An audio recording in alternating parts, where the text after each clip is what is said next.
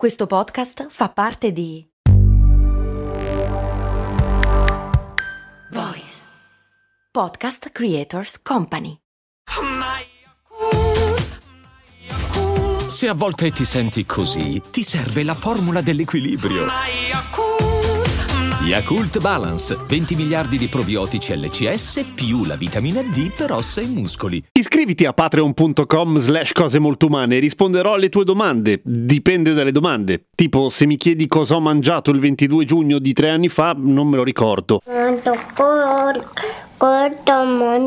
molto male. Grazie a quel patato di Fabio che ha due anni e credo che a mani basse vinca il record dell'ascoltatore di cose molto umane più giovani di tutti. Ma tornando alle questioni della memoria, come mai non potrei rispondervi se mi chiedeste cosa ho mangiato quella data là, in quel giorno preciso, quegli anni là? Perché non ho la memoria totale, che tra l'altro non esiste la memoria totale. Ho chiamato così la puntata semplicemente perché se la chiamavo ipertimesia probabilmente nessuno capiva di che cazzo stessi parlando. Ma l'ipertimesia si potrebbe tradurre con un più prosaico, memoria totale. Le persone affette da ipertimesia sono quelle che effettivamente, come nell'esempio idiota di poc'anzi, si ricordano tutto quello che hanno mangiato giorno dopo giorno della loro vita. Si ricordano che giorno era il 22 giugno del 2004, si ricordano che giorno era invece la Pasqua di quando avevano 14 anni e così via, con tutta una serie di cose impressionanti ma del tutto inutili il più delle volte. Figata direte voi, figata ho pensato anch'io quando ho scoperto che cos'era l'ipertimesia. Pensa che è facile studiare. Eh, non tanto. In realtà ci sono più sfighe che altro nell'ipertimesia e adesso capiamo perché. Intanto, le persone affette da ipertimesia nel mondo sono pochissime, tipo che a quanto pare ce ne sono fra 20 e 60, anche perché in realtà è studiata da pochissimo. Sicuramente dopo il 2000, quando qualcuno ha iniziato a farsi avanti e andare dal medico e dire ho un problema, la mia memoria funziona troppo da Dio. Perché di solito quando qualcosa funziona troppo bene non vai dal dottore al massimo fai il figo alle feste con gli amici, che tristemente il giorno dopo di solito non si ricordano nulla perché eravate tutti sbronzi. Ma perché la prima persona, che era una donna, è andata dal dottore a dire che era ipertimesica? E soprattutto come ha fatto a dirlo dal momento che ancora non esisteva il termine? Probabilmente con una perifrasi. Dottore, ho la memoria totale! Che cazzo è, signora? Non esiste! Ma il fatto è che ci è andata perché questa cosa la faceva stare abbastanza male. L'ipertimesia non è una cosa simpatica così come potrebbe sembrare. Nel primo libro, se non sbaglio, di Arthur Conan Doyle di Sherlock Holmes. A un certo punto Sherlock Holmes spiegava a quello elementare,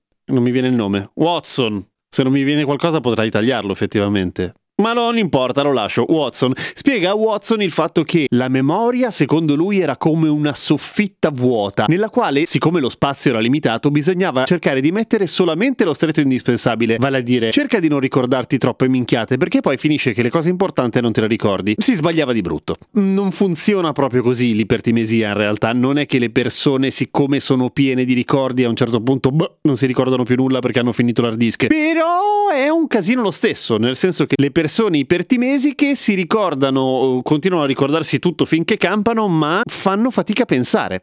E fanno fatica a pensare al futuro e fanno fatica a programmare. È un po' come se tutta la RAM del cervello fosse occupata dall'utilizzo della memoria. E in effetti, nelle persone come noi, cioè non ipertimesiche, la memoria funziona in questo modo qui, cioè toglie tutto tutte quelle robe che sono futili, ma non per la teoria di Sherlock Holmes, per una questione di risparmio di energia, di risparmio di pensiero vero e proprio, nel senso che se no lo consumi tutto per andare a gestire continuamente, andare a accedere continuamente un sacco di minchiate inutili. Ci sono una marea di teorie che dicono che in realtà tutti i ricordi da qualche parte nel nostro cervello rimangono, perché è un metodo abbastanza fico quello di funzionamento del nostro cervello dal punto di vista biologico, nel senso che alle chiavette USB a parità di volume gli fa un un culo come una capanna la nostra capoccia. Bravi noi umani. Per cui è probabile che i ricordi restino, semplicemente noi non vi accediamo perché non serve a niente sapere se hai mangiato la pasta asciutta sette anni fa. Quindi in questo senso l'ipertimesia è una condizione che assomiglia più che altro a una malattia o a una sfiga se vogliamo, nel senso che avere tra le palle tutti quei ricordi non ti fa pensare bene, tant'è che spesso tra l'altro l'ipertimesia è associata a una serie di anomalie nell'utilizzo nell'utilizzo e a, volte anche nella forma di alcune zone del cervello che sono le stesse che ad esempio ogni tanto fanno casino nel caso della sindrome ossessivo-compulsiva e spesso, non si sa bene perché ma evidentemente c'è un link, le persone ipertimesiche sono anche ossessivo-compulsive oppure sono accumulatori seriali o cose di questo tipo. C'è una cura? Ma va, figurati, è una cosa assolutamente nuova. Nel disperato tentativo di liberarsi dal continuo rimuginare sui ricordi,